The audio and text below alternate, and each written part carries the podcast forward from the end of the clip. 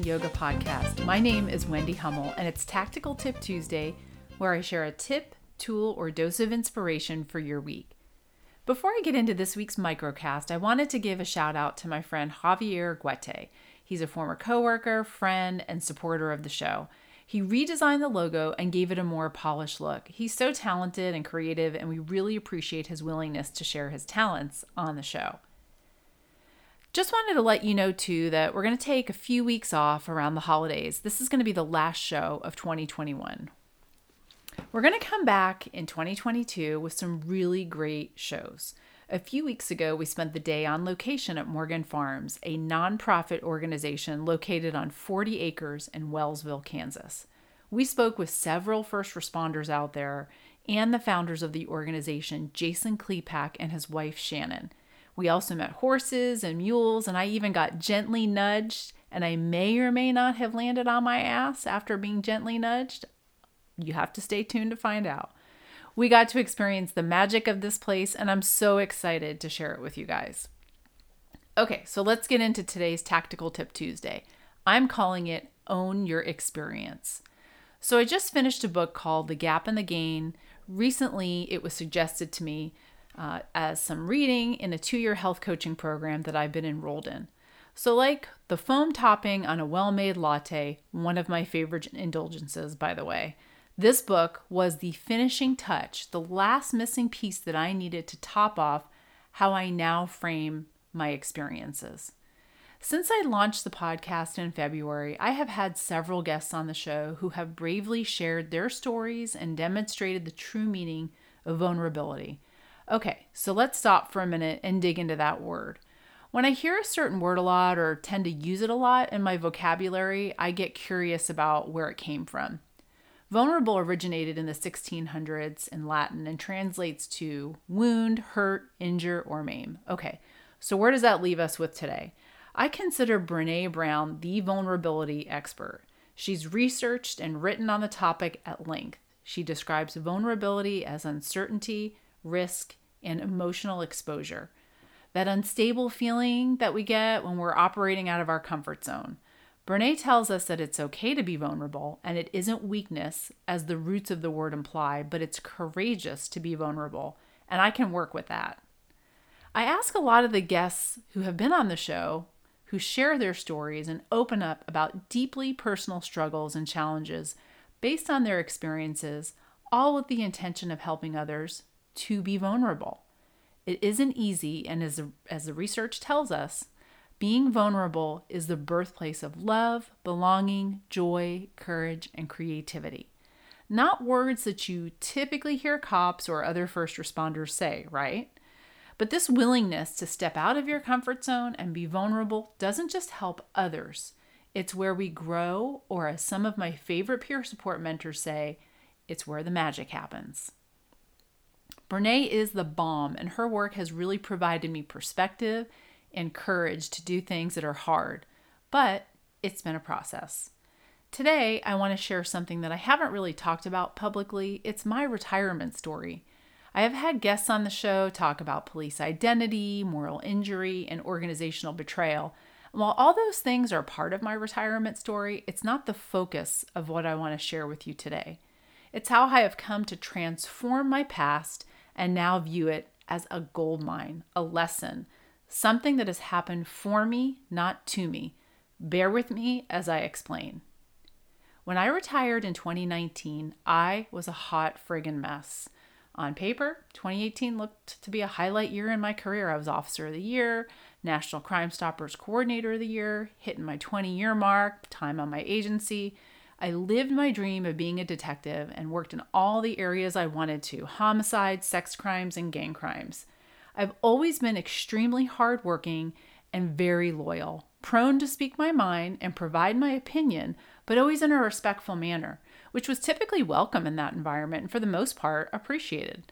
I went through my career as some people would describe as flying under the radar. I did my job, didn't get in trouble, you know, the plan was to retire originally in 2023 with 25 years of police service. But as we all know, the best laid plans, blah, blah, blah. When I retired five years sooner than I had originally planned, I was 50 years old and felt like I barely crossed the finish line. The year and a half leading up to that magic combination at my agency of turning 50 and having 20 years of service couldn't come soon enough. I made it to a place where I could collect a pension and escape. And yes, I said escape because that's how I felt. Before that, I loved my job and couldn't imagine working anywhere else in the world.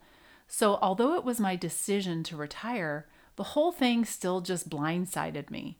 The circumstances of my retirement can be summed up like this gaslighting, organizational betrayal, isolation, underappreciation, lack of support, and contempt. This characterization is based on my direct experience and opinion informed by what I have learned, researched, and lived. When I retired, I felt helpless and really a bit hopeless. Like, now what am I going to do? Something that I have heard from many others faced with retirement, whether it's their choice or not, Sage advice from a friend that I obviously didn't take is that you shouldn't retire to get away from something, but to move towards something. Well, I'm just glad that it worked out. The facts and circumstances surrounding my retirement haven't changed, but I have, and that's what I want to talk about. For the past several years, I have been on my own healing path. For years, I kept everything to myself. I didn't want to make waves or bring attention to myself, primarily because I was a woman in a man's world. I wanted to be respected for my work and not be labeled a troublemaker. Well, hindsight's 2020, and of course I now realize the importance of not just standing up for yourself and others, but being mindful not to allow myself to fall victim at the same time, well, to the victim mindset. This is happening for me, not to me. I know, way easier said than done. The gem is in applying this in the moment, something that I really wish I would have known back then. My healing journey has consisted of a variety of things, which is why I preach the importance of providing a bandwidth of resources to first responders because it's not just a one size fits all approach. What works for me may not work for someone else. When I retired, I had to see a therapist because despite knowing that I was struggling, I couldn't do anything to control it. I taught this shit, but couldn't figure out why I couldn't make it stop. I was anxious, emotional, living in my stress response. Physically, my stomach issues were flared up and I needed help. I attended a week long program at the Battle Within that provides first responders and veterans an opportunity to overcome what burdens them in a supportive environment. So, what appealed to me the most is the holistic approach of peer support, yoga, outdoor activities, equine therapy, and behavioral support and education. So, after that, things slowly began to shift, but I, I still wasn't done with my healing journey, and I don't know that I ever will be. I started opening up more to my peers, continued my yoga and meditation practice, added in some other holistic lifestyle habits that have really been a game changer for me. I continued to dive into books, podcasts, sought out mentors and experts on first responder wellness. And as I learned and integrated what worked, I was even more determined to deliver this information in whatever way I could to others. To add a whole other layer to my personal experience, after I retired, the poor treatment continued. And as a retiree who felt like I gave so much to my former agency, I couldn't help but feel betrayed and still viewed myself as a victim. In addition, my identity as a police detective was gone, and I felt shame for this. I didn't understand then how common these experiences can be, and the shame and the embarrassment slowly began to dissipate. I continued to fly under the radar, focus on my new position, doing what I love, creating wellness programs for first responders. But the treatment persisted and escalated, and I finally just had enough. So your energy flows where your attention goes, and my attention kept getting pulled back into the negativity spiral, and I needed to take action. I can honestly say my years of focusing on my mental and physical health, learning, being vulnerable, and helping others is what gave me the strength to finally speak my truth and move on.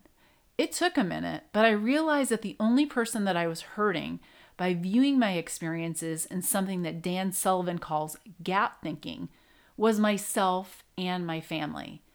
My husband has been my biggest source of support, and my kids are old enough to pick up on things. So this was impacting them as well. I owed it to them and to me. Whether you agree with this analysis or not, in the book The Gap and the Gain, the author says that trauma is a dysfunctional belief that causes chaos and confusion, and the ongoing dysfunction impacts you present day. All these emotions and thoughts still affect you without you really understanding why. By viewing my past, and in this case, my retirement story, as a gain, I am helping myself to heal feeling grateful for the lessons I learned, and I am more empowered and confident because of it. With every ending, there's a new beginning. Well, without my retirement story, I'd never be where I am today. The road was bumpy and really sucked at times, but I love the work that I do. I have the honor of getting to work with amazing people, providing service and always learning about myself. I have transformed my past and reorganized it. Without it, I'm not sure I would have launched this podcast, something I dreamed of doing for years, or started my own yoga health coaching business, or built a yoga retreat. Putting myself out there, being vulnerable, it's not easy, but authenticity and no bullshit is where it's at for me from here on out. I hope you enjoyed this episode. If you did, please give it a share and maybe give us a review on our Podbean website. Thanks for tuning in.